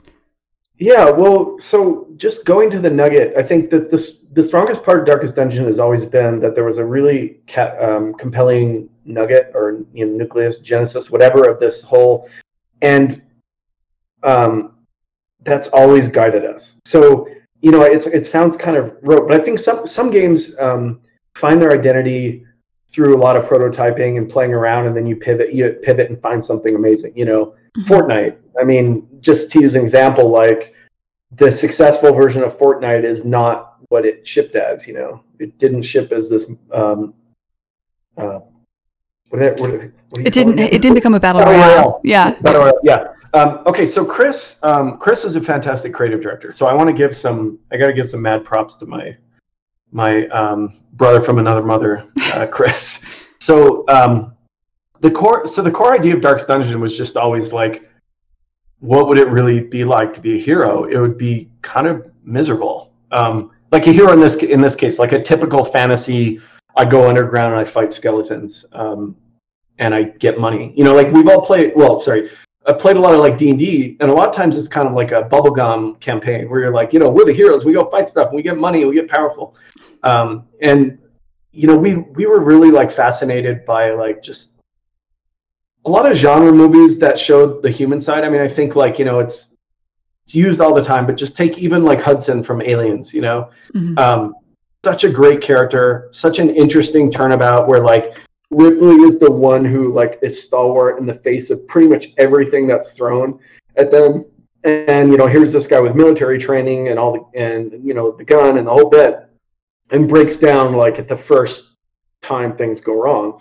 Um, and so that that kind of stuff we always thought was really compelling. And so Chris was like, you know, he had that that nugget, and he he already had the name. He was like Darkest Dungeon. He's like, it'd be really you know it just says it all the name says it all which which you know is one reason that the, the name survived from the very first like idea of the game to now um, you know which i also think is just really cool and so uh, chris and i have been batting different game ideas back back and forth but this one you know really hit to, hit home to me right away too because i had played so much like tabletop role playing games and also a lot of um, all the classic RPGs growing up, you know, the Ultimas and Wizardries and Might and Magics and all those things. Mm-hmm. And uh, so I love that genre, but it's kind of terrifying to enter it, right? Because you're like, this is one of the oldest computer gaming genres.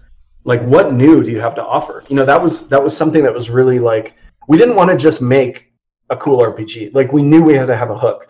And so when he when he when he kind of presented that one time, I was like, "That's it." And I could immediately think of all these tabletop situations I'd have where someone's role playing a character really well and they go, you know, nuts or stressed out or whatever.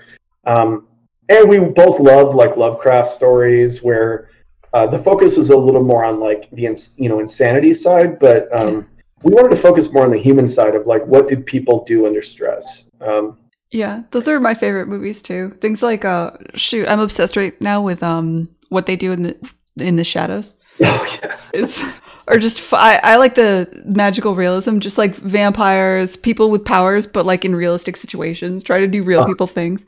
World of going Dar- to Super Bowl parties and yeah, yeah. Or I used to tabletop World of Darkness. I always thought the the um the games where you're dealing with like real with realism uh mm-hmm. applied to I'm sorry, this is a tangent, but um, but yeah, no, I I can definitely see how that was a a huge thing there. So how did you um yeah so so you started you definitely started with this vision which I, I think yeah. is clear because it permeates. How did you go from okay so we're gonna make this game that's real about um about spelunking these dungeons. Did you hmm. separately have this idea for these for like the mechanics of the there'll be a 4v4 and you'll the positioning will matter? I, I think the the actual raw mechanics of this game are really interesting. Um, yeah, yeah. It's it's again, it's interesting because it, it it definitely everything sprung like, um, I don't know. I'm thinking like songwriters. Like I'm fascinated lately with just like how music is created. And sometimes someone's like, I have a guitar riff, and someone's written lyrics, and then they're like, we could put them together, and it's like peanut butter and chocolate. In this case, it was really like, okay, that is our that is our core like statement. Now, what kind of game can we build around that? So then we said, okay, well, look, we're gonna. It's a small team. We need to do it like just you and me because that was where we thought it was gonna be. Um, so we're like, okay, top down. Like I was immediately thinking like Ultima likes, like some sort of top down turn based combat. And you know, we just started playing around with stuff. Like Chris, um, it's fun to work with Chris because he can like draw stuff up, and then I can, um, you know, try to opine about the systems or whatever. Um, but in this case, yeah, like I think I was pushing a top down 2D combat, and then Chris's Chris wanted to basically Chris wanted to be able to see the characters from the side because he thought he's like no one bonds, and I, am kind of repeating stuff people have heard other talks we've given, but no one bonds with the top of someone's head, you know, like mm-hmm. isometric or whatever. I mean, obviously it can look cute, whatever, but he wanted you to like bond by looking directly at the character. And I have to admit it was pretty compelling, but I was like, well, but I want a really interesting turn-based combat. So like with with his idea of like how can we decide on, then um, yeah, we started like riffing on the turn-based combat. And my whole my big like thing up front was just like there has to be enough depth. Like because with 2d top down you can do stuff like flanking and cover and like even though it's a it's a medieval game it's still like cool. I could have a you know backstab bonus if i'm behind them or whatever. And as soon as you go side on i was like oh crap. Like there's not enough here um, yeah i mean i could, I could like, definitely okay. see that like if i've seen other games try to do that are similar to darkest dungeon but for instance they're on a grid um, yeah, and it's like yeah, grid yeah. versus grid, and it just doesn't. Uh, how do I put it? It it doesn't Con- have. It's not as compelling. Yeah, like constraints work to our advantage. I mean, I, I guess that's the thing is like strong strong central idea. Um, small team that drove our constraints in 2D illustration and systems design. Like you start, you know, you're a hammer, everything looks like a nail. And so, and then like with that kind of hypothesis of what if we were side on, and we started run running that to ground and kind of one way we kind of like to work is take an idea and try to like shoot holes in it you know and um and if you shoot holes in it then you're like okay well that didn't work so this was you know both the darkest dungeon idea as well as the combat um, the further we dove into it the more excited we got and the more depth we found there was. And so like it's just kind of one of those things where like like yeah i think i think both the central idea and and the idea for doing side side based combat as much as it pains me were both originated from chris. Mm-hmm. but then what i felt like my job was to do um, is to make sure they would work you know? And so then um, it became kind of exciting. It's like wait this could work. And once we kind of happened upon the um, so an inspiration for me on, on the combat was uh, like the old Bard's Tales where you like assemble a party of six and you're like the first three or four can hit in melee and the, the back two or three can only use ranged weapons. Um, and so like that mapped right away to the 2d because i'm like okay well clearly someone in front can melee with someone in front on the other side but like abstractly like even though it, doesn't actually make sense they'd be fighting in a, in a hallway quite this way but it did match the theme of being in hallways whatever but you're like okay someone in back can do ranged attacks and they can shoot other people in back. And then you get all these weird mixes where, like, for example, like one one of my favorite skills in the game is the Hellion has this Iron Swan skill, which can only be used in the front and can only hit the very back enemy. Mm-hmm. So it's like, and that's weird. But but all the mechanics, like, this is just kind of how I try to design as a designer. Is like I love starting with theme, e- even though like mechanics are what I live and breathe. I love starting with theme because that that's what creates interesting mechanics that I feel like then resonate. So in, even in the case of say the Hellion's attack, Iron Swan, um, she has a glaive, and it was like okay, so this is just kind of a trippy thing where like if she's in front, she's almost too close to hit the front people with this thing with with her special move. So she does this weird you know pirouette and can get the caster in back, and all of a sudden now there's this interesting tactical depth because you're like usually my front rank can't hit the back rank, but with the uh-huh. Hellion you can, you know, and um, it just like there was so many layers. Like the further we got into it, and I was panicked like the whole time. Like what? If, what if you know? What if we just can't come up with another idea for a monster or a boss because we've used all the mechanics? And it just on through all the DLC, we just kept kept coming up with stuff. Yeah, I mean there is there is an incredible amount of depth in Darkest Dungeon. Um, I the I I can speak. I, I feel like I would just gosh and it would be awkward. But like I, I love the pacing of the game. I love that you have I, love that the torch goes down. I love the decision, the risk reward of, of, what you buy before you go in and how much you can carry out. I love the, having to, to uh, how choosing how you upgrade and choosing who you leave and what whether you heal somebody up so they're less insane so that you're safe on the next uh, run. There's so many mm-hmm. risk reward options in that game, and there's and it works especially well because you have this tie to these characters. I think it was really smart that you started with theme.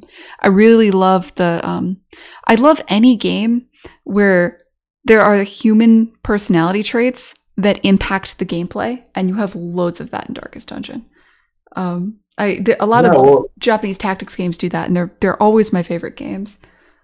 Um, yeah, I mean that that again goes to that kind of core like thesis of like, or another another way like I, I like to say it was your heroes are human, just because like it's it sort of embodies um, you know all that, and I think that that um, again all those mechanics kind of sprung out of just being like how can we realize this, and so risk reward was a natural.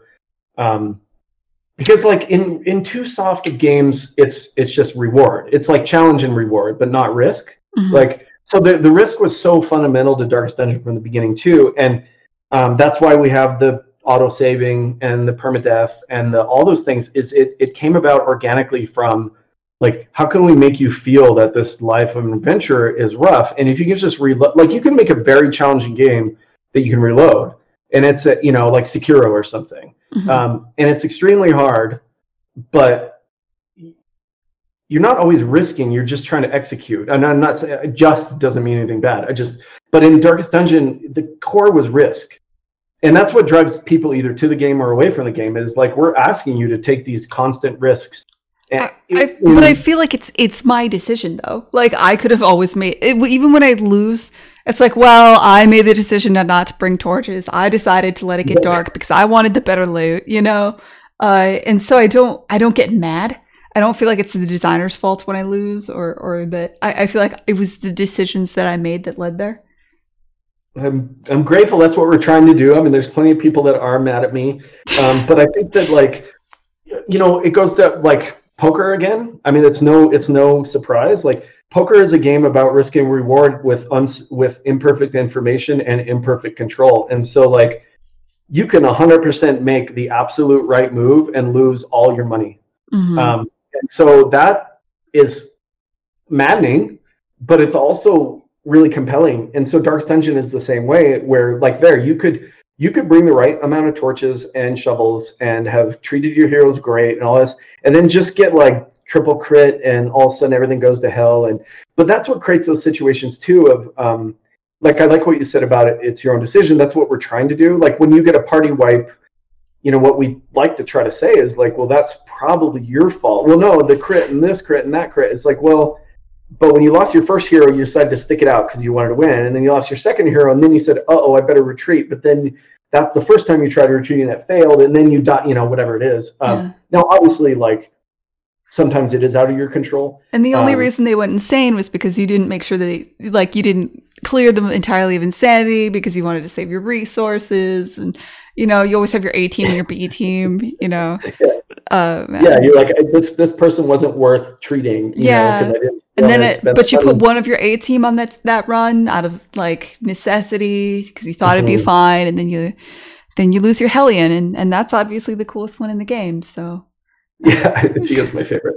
But you know, but it, it, the weird other side of it though is um, we don't want people to feel bad at it. Like a lot of people say, "Oh, that game is I'm bad at it," and it's like, no, it's a hard game. Like you can make good decisions so sure, you can make bad decisions, but you can make good decisions and lose, just like I said about poker. And so I think like, you know, we we don't want like it's purposefully. I I kind of have this internal debate. You could say the game is super unfair. You could also say it's the fairest possible because it's it's like, you know, like fair in the in the the all-knowing sense of rolling the dice. You know, which is the dice doesn't hate you the dice just might roll a one three times in a row for you, you know. Um, and that would, of course, all us D and D players, we would banish that dice or put it in the freezer or whatever you got to do. Oh man, uh, your uh, your buddy Sid Meier has some thoughts about probability manipulation that you should probably... totally. And you know, yeah, one thing actually I want to say like is really important to me is Darkest Dungeon again came about. All the mechanics are derived from its core thesis it doesn't necessarily embody like my approach to saving, my approach to RNG, my approach, my, my, my. Like, like I think a lot of times games are a direct expression of the creator's own whims.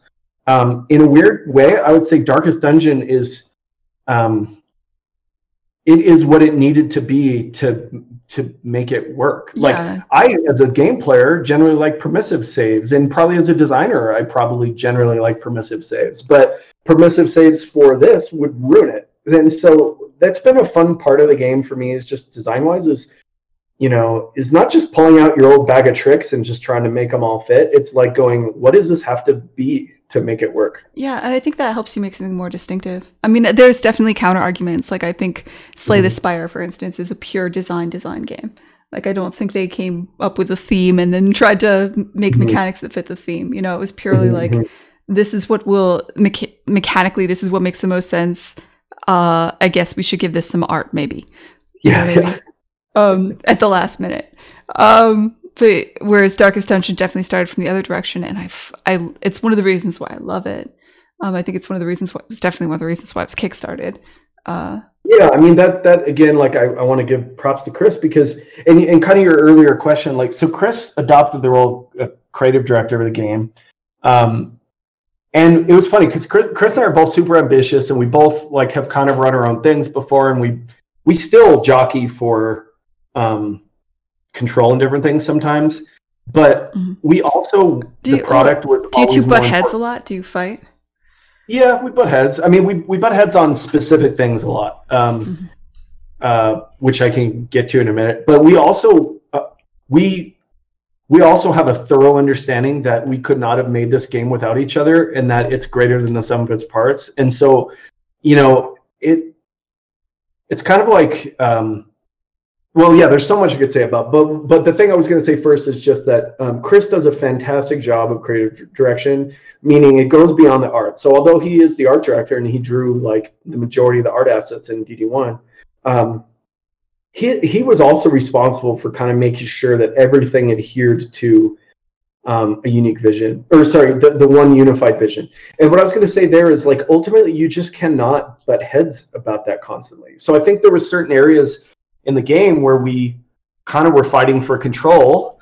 Um, and we eventually, you know, ceded control to each other in various areas because it you can't, you know, you just like like it's good to um, help each other do better but you know ultimately like i use text as an example like ultimately you can't have two editors you can't have two people deciding which word stays and which word goes like you do need someone to make the call mm-hmm. and so um, so overall creative direction like um, that's chris's role. And so chris did a great job of like you know music sound all the above. Like well first of all we partnered with really good people. And then second of all like chris is kind of the the final like does this fit? Um, mechanically i i can like you know make my say there. But like Chris is going to make the call on does this music track work? You know, does this does this like fit the Dark Dungeon world? Does this fit the and so um, he's he's just great. You know, he's great in that role. He's great at shaping that in the game. Um, having a strong creative direction makes it so much better to design. You know, mm-hmm. um, and so like and it, so you know like i ceded a lot of ground there whereas i think like chris ceded ground on the operational side of the business in stuff like that that i tend to do more of and it's like and we both still have these arguments we'll both still kind of be like i want to be doing more of that thing but then we kind of have to look each other in the eye and be like but you're doing a fucking great job so it's not like i can complain so i guess keep on and you know with making the sequel and a bigger staff it's just great to have someone doing a thing, you know. So it's I think we've also gotten to the point where we're just like so appreciative that there's certain things the other person could just take and run with. Um, yeah, I'd be very curious, like what he would say, you know, on the. But but I but I have to say that the creative direction of Darkest Dungeon is top notch, and that is his role, and that has been hugely important to the success of the game. Oh man! All right, so let's talk about the game launched. You spent a long time on DLC. When did you? when did you know it was time to work on a sequel?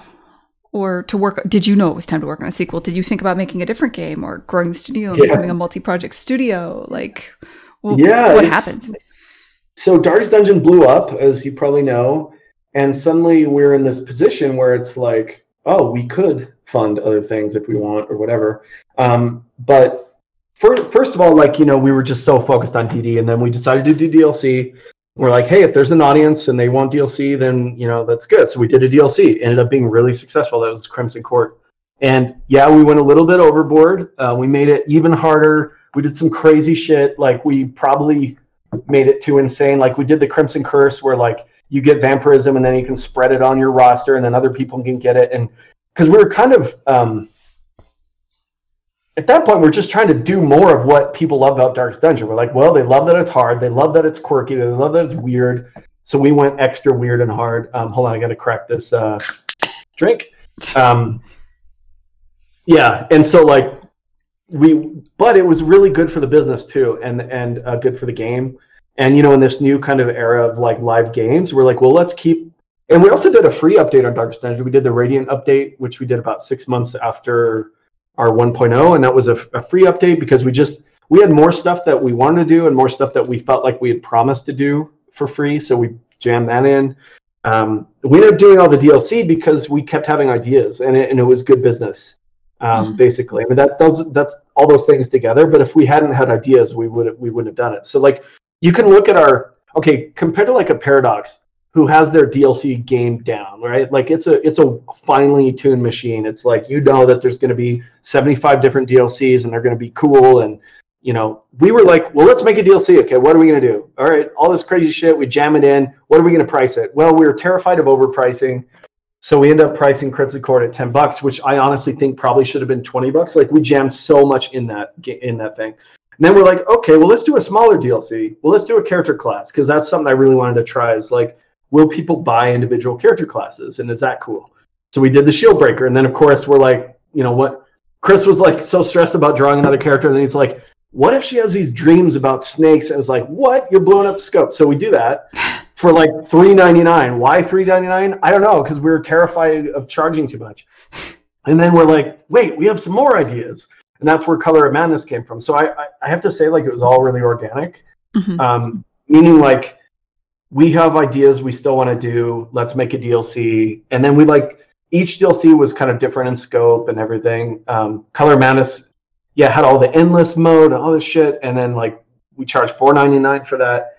And um, somewhere around there though, we're like, we could keep doing this for like five years, but maybe we should do another game, you know? like, um, so basically, starting DD two was a combination of um, just forcing ourselves to stop DLC basically, and knowing we wanted to do another game, and then finally deciding we'd do another Darkest Dungeon game. So first of all, no, I don't want to make Darkest Dungeon games till the end of time. Like I'm so ready to work on something else.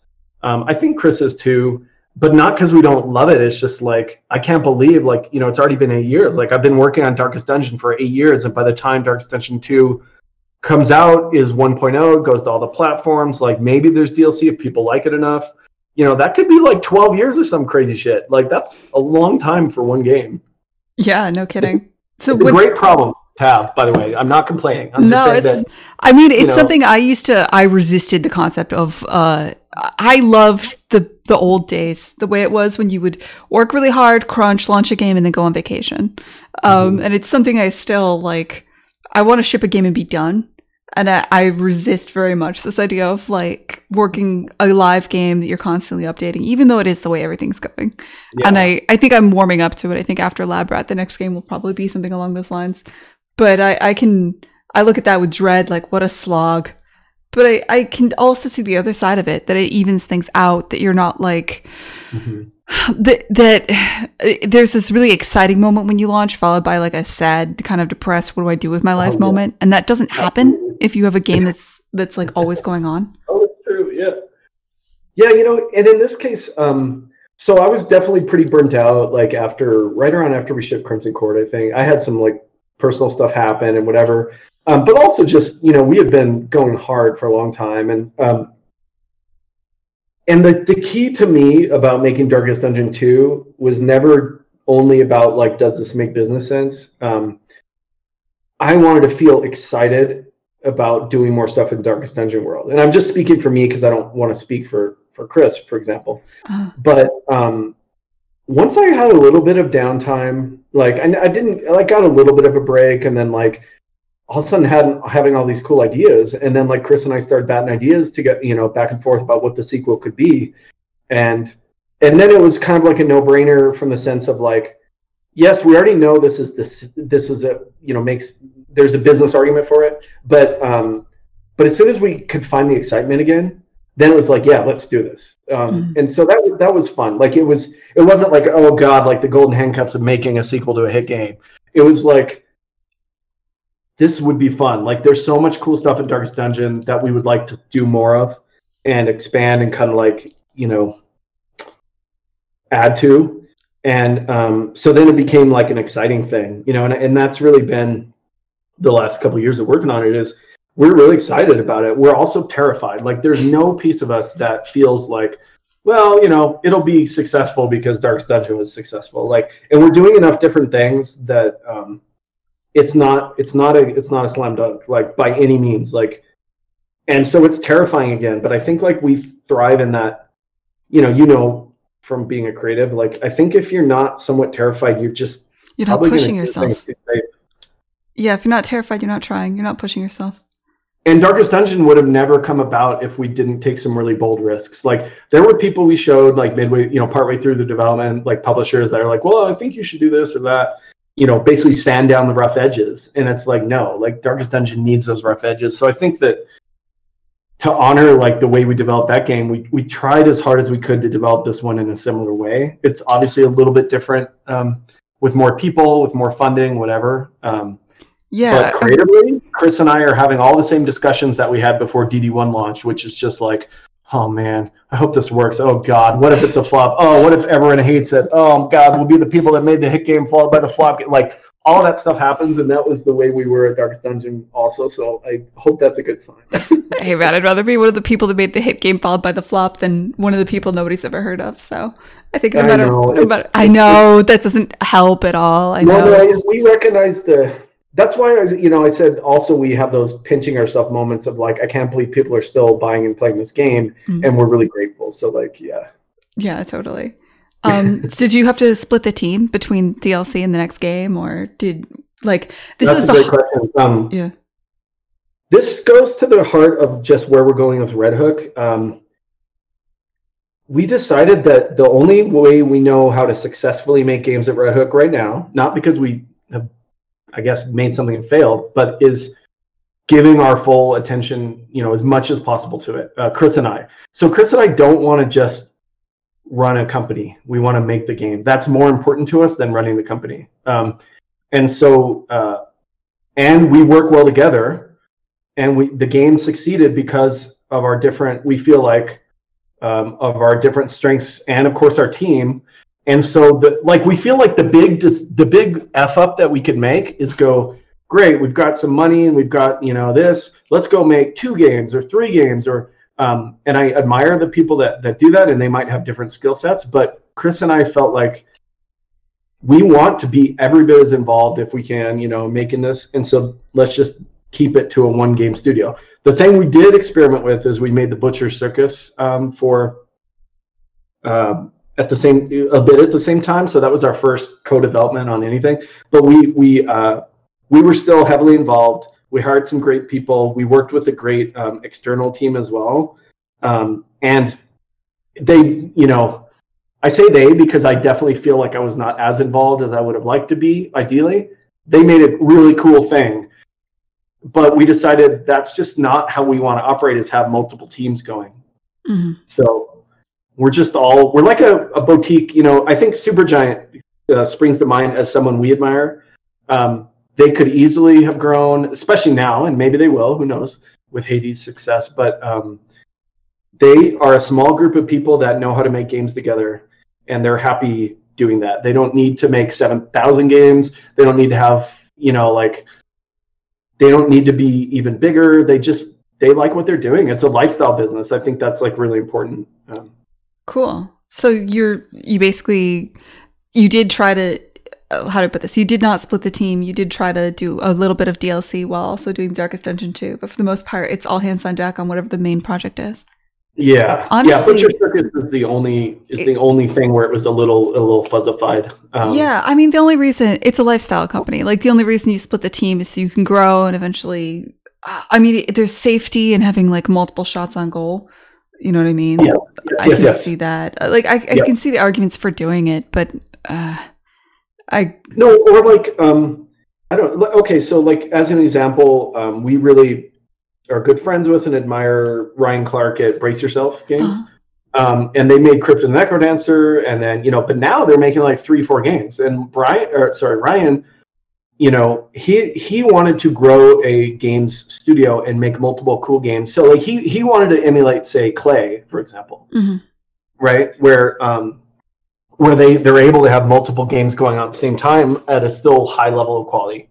And we think that's awesome and cool and admirable. Um, it's just kind of not. You just got to pick your. I guess it's like what we were saying earlier about your strengths. It's like pick your strengths, and um, we would have to change how Red Hook functions to make, say, three games at once, and we just don't want to do that right now. Now we might change our mind, you know, um, but we know that we couldn't do the thing we're doing right now on three games. We can't have the Chris and Tyler tag team dual-headed um, dragon that probably everyone on the team is tired of because they have two bosses.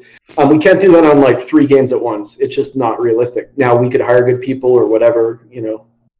But- and yeah, you would have to become a person that manages a, like three different teams that each have their own design director. Uh, Yes. But you wouldn't get to be the design director. And I think it's smart that you know that about yourself that you would hate that and that you don't want to do that. No, yeah, it's a mix of it's a mix of like don't want to do it anymore, and also looking at strengths. Like there was definitely a point like ten years ago where I thought, yeah, I wanted to lead a big team, and honestly now. I just think that, um, in fact, I'm, I'm kind of looking at the other way of going like, I don't know. I think I'm a good, I'm good at certain things. I don't think I'm a great people manager. I Mhm. care a lot, but I just, yeah. So that sounds like torture to me. It's like, I don't want to have 30 reports. Like, I just want to make games. I want to dive into my spreadsheet and and just still make like that. That part has never gone away, and um, I don't think will go away. Hopefully, Oh man, that's beautiful. This is going to be the longest podcast I've had in a I'm long sorry. No, I've I forgot about the time. I, I feel bad for everybody else. Does anybody have any Yeah. questions? I've You're been. Yeah. Do you like? I see some of you guys in the chat. You can raise your hand if you have any questions. Um, but Yeah, please. I feel like I've blabbed about. I hope some of it is interesting. no. Uh, oh, what I really want to do is get Chris on here for a podcast. Yeah. and then get the Oh, other yeah. half. he's a great, and he's a he's he's a great. uh He's a good get. He's funny. Yeah. You know Chris, so whatever. I've But, I've only um, I've met you each like once, I think. But Oh, that's it. Oh, for some reason I thought you knew him better. nah, man. I, yeah, that one time at GDC. I mean, I don't like. I don't know. Yeah, yeah. I yeah. meet everybody at GDC one or two times. I know, I know. Mm. There's nobody has it. No one has any Dark Dungeon credit. Is anyone? Is anyone? They're actually here? all AFK. This is just a I giant lie. I don't blame them. That's Um, okay, someone's there. That's good. Uh, yeah, the um, it's been it's been funny on that regard with like the partnership thing too, because um, yeah, like I said, the the greater than the sum of the parts is really interesting because I got my start making games alone, um, like alone, alone, because I didn't even know I didn't even know another soul who made games like when I first started. Um, so I didn't have anyone to bounce things off of other than like people are like, oh, that's cool, or you know, like, but not other game designers or other. Um, so my, and I still feel to some degree like my comfort zone is just like working on a game by myself, but that's not my success zone. Like, and so I think that like this has been the Red Hook journey has been really cool because I and I I've said it before on other things, but like the, the team members, the people, like not just Chris, but who, you know, other the other team members and our, our external partners, like we just managed to put together such a good team. Um, and that never like leaves my mind of like that the game could have only succeeded, you know, with such such a good team. And so I think that there's a little bit of um, having started making games by yourself, there's maybe a little bit of like I don't know, lead singer syndrome where you're kind of like, you want to be the reason why it's good, like selfishly, um, egotistically, whatever. What you know, there's there's a piece of, of your brain that like wants to know that the game couldn't have existed without you, and maybe like you're the superstar. Um, and I think the coolest thing about like the Red Hook experience has been just like how uh, just how the game would not exist without any one of specific person. talented people. Yeah, like I just think of like how fortunate we were. You know, I mean that Chris and I met up, that we got you know um, you know Brooks who was just this like workhorse like technical animator, and then we got like Wayne, and then Stuart our composer, and Keir the per like everybody, and Power Up Audio like it it um, it sounds like I'm doing the stupid Oscar acceptance speech in a but it, no. but I really mean it from a standpoint of like when I go hobby on a game by myself, um, like which I sometimes do just to try to keep my skills alert and sometimes be able to think about something other than Darkest Dungeon. You know, it's it's it's easy to remember just like wow, this is such a special time to be able to make this together. Like um, when I make a game by myself at some point in the future again, you know, it's it's going to be a cold, hard reawakening. I suppose. I, I, have always said the hardest thing in this industry is finding your collaborators, finding the people you want to work with. It's all mm-hmm. down to chemistry and timing and, and a bunch of other things. But just finding other people that will bring the same passion, getting it's not enough to be two people that that both like the same things. You have to work in the same style. Like Mm-hmm. It's just re- building a team is so hard, especially for these smaller games, for indie games. For uh, yeah, yeah, yeah. I mean, chemistry skills, like all those things factor in, and um, and we're lucky on DD too. Like we've hired some really amazing people, and it's you know it's really cool to like to see like what they're doing, and so it's um, I guess it's just not hard to. It's easy to not get too big ahead, I think, because you just know that this thing would not exist without the the whole band, you know, and and uh, so there's a kind of a gratefulness in there, actually, a little bit of a relief and gratefulness, but mm-hmm. yeah. Charlie, you you have uh, the floor if you want to ask a question. Hey, thank you, Gwen. Yeah, I just wanted to ask a question. During development, like uh, when you were designing the game, did you find yourself benchmarking a lot of uh, probably the other games or game ideas? Uh, um, not well, it might have been for inspiration, but probably for you know making sure that you weren't uh, necessarily copying something from other games or something like that. Like having that ear. Yeah, um, it's a great question because um, it's super relevant. But I will say that I desperately try to avoid looking at other similar games that are like c- contemporaries um, when they're happening because it terrifies me that I'm going to see something that is similar to what we're doing or um, and then it start and then you start thinking about like do I need to change this mechanic just because it's similar? You know even though it was the right mechanic for the game like or it just gets in my thought process um, so I am definitely inspired by other games, but um, for me, the more comfortable inspiration is games that previously existed. Like I have a, I collect retro games. I have a ton of old Commodore and Amiga and PC big box, and I often reflect back on those um, games a lot for like inspiration because it, it was like the indie period of before, right? Where like one, two, three, four, five people could make a game, and um, and they did some crazy stuff. Like that's the thing is like indies you know you have the chance to do crazy stuff. Um, so no, I try to avoid at all costs, but obviously like something will pop on and you got to look at it, and it's always just like a dagger to the heart if it's too similar, uh, or if it's or if it's something similar and they're do, you know they're doing a great job, and you're like, well, great, like now I'm going to be the second best version of that. Um, so yeah, but I think um, going to that what I said earlier about um, the mechanics, the way I like to design is mechanics come about organically from um, the idea that's you know i kind of want to be inspired by as much as possible by other things rather than um, contemporary games. Other than of course like you know best practices is it's really important to just kind of know how how the genre is evolving and and whatever but um, i don't know i just i don't like the way it infects my own process if i'm thinking too much about what other people are doing. Yeah, I it's funny because before we started this, I was actually asking Tyler about um Monster Train because I just picked that up today, and it it is weird. It has similar. It's like a crossover between Slay the Spire and Darkest Dungeon in certain ways. I'm only half an hour into it, um, but yeah. But you're already excited. I am. It was a very exciting half an hour. It was very difficult to stop and have this podcast. yeah, my my good friend. I was telling my good friends that um, like I have a couple good friends who honestly play Darkest Dungeon, not just because I made it. Um, which you know and they were like so hooked on Monster Train. Of course, like they play all the all all the good like chunky stuff like that. And so I'm like, I need to give them Darkest Dungeon 2 and see what they say because you know it's actual good relevant feedback. But yeah, Monster Train's been on my list. I just haven't actually played it, but it, it looks it looks Well, I mean, if you don't want it, if you don't want it to influence Darkest Dungeon 2, that, that's a decent enough excuse. Other than just being hella busy. We're, we're, far enough along now that like um, you know, we were releasing Darkest Dungeon 2 in 2021, at least the early access. So we, you know, stuff is kind of baked in now, so it's not too terrifying. All right, we did have another question from the chat. I'm going to read off real quick. Uh, let me find it again. Uh, this is, comes from Captain of My Souls. I watched a lecture given by Chris about design principles, where he found himself developing organically as he worked, stuff about elegant and reductive visual design. So, Tyler, did you find yourself developing a similar set of design principles for systems or other things you specialized in over the course of your games career? Um, I'll yeah, that's a great. I, I've definitely um, there's some through lines. I guess every game is so different. You know, like I've I've worked on yeah, a, it's like Sonic the Hedgehog and Darkest Dungeon. So there's like you know, like for example, on on polar sides of.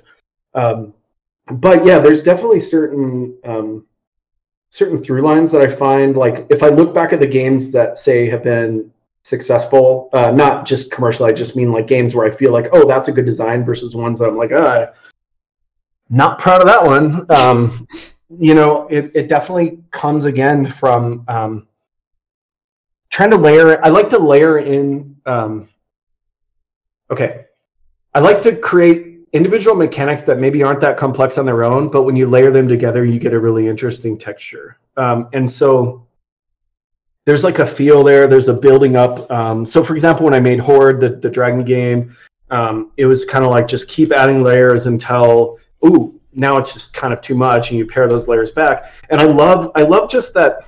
I like to make games that are almost like toys for myself as well. Like if I have my choice, um, I want to be able to enjoy the game and play it myself. And that that's why, like, I think maybe I'm not good at making scripted experiences, like I said earlier, because there's no mystery to it anymore. I like know every every little. Um, whereas in theory, I can play Darkest Dungeon and be surprised by what happens because of the crazy ways that the you know the systems interact. And so I just yeah, I love. Um, it's kind of why like I you know I joke a lot about spreadsheets and stuff, but that's because a lot of times I am designing in spreadsheets. But it's not just cold math. It's it's all. Um, I love being able to sit there. Like the affliction system in Darkest Dungeon is a great example. Um, where like I didn't our first thing we we said is not like how is sanity represented in other video games. It was like what would people do under stress? Well, like Hudson, he kind of got whatever paranoid or hopeless, or like some people, you know, like get angry. It's like you got your angry drunks and your happy drunks, and you're, you know, and so you start doing all that, and then you start piecing it together into a system, and then at some point that becomes like an actual system, spreadsheetable, whatever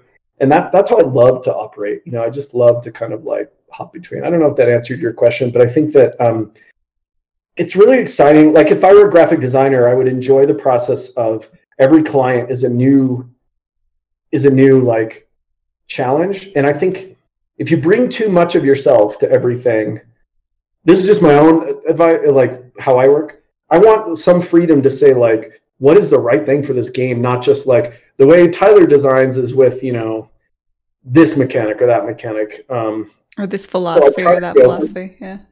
But it is funny. I do find myself repeating a lot of things and going, and even the stuff where I mess up and I didn't, I'm like, why did I do that again? Like I've done that before and it didn't work. Why am I doing it again? But you generally try to be to feed off the creativity of other people or of, of the game, which can necessarily come from different the core idea. So, for example, like most of my game ideas, like when I'm jotting them in my notebook, like for a new game, um, come from travel, books, movies. Like they rarely come from playing a game and going like, I want to make a better better mousetrap. It's like, you know, I, I went and saw the Salem Witch Trial Museum in Salem, Massachusetts, and then I made a game about the witch trials, like a satirical game of the witch, witch trials, or like I watched Ed Wood about, you know, um, from you know Johnny Depp way back when about the guy who made terrible like B movies in the 50s and 60s with like low budgets and and I made a game about trying to make the worst movie that you could create. And so all those things like the mechanics um, came secondary. Or okay, like the the best board game I've designed is called Crows, and I love crows. They're cool birds, and that's why I made a game about crows. And I asked someone at the time who knew a lot more about crows than me, and I was like, "What do what's what do crows do?" And he's like, "Oh, they're attracted to shiny objects." And then I that was like somehow the mechanic sprung in of like tile laying, and you place these shiny objects, and then the the crows are on the board too, and then they flock to the closest shiny object. So there's another example where like that mechanic could have been created in a vacuum as just an abstract um, but I don't think I, I could have, I would have thought of it that way. I had to think of it like thinking of like birds chasing shiny objects. Yeah, totally. I I hear that from a lot of different designers that they generally get inspiration. The mechanics fall out of some some other thing, some guiding principle, and that guiding principle, that idea, that whatever you want to call it, the vision, uh, often comes from something that's not necessarily a game. Uh, so I think thank you so much for talking with me. We have gone on for quite a while. so I think I'll probably wrap up the podcast here. Yeah. Um, but hey, it's been great to have you. This has been Tyler Sigman and Gwen Frey, and you've been in the Dialogue Box.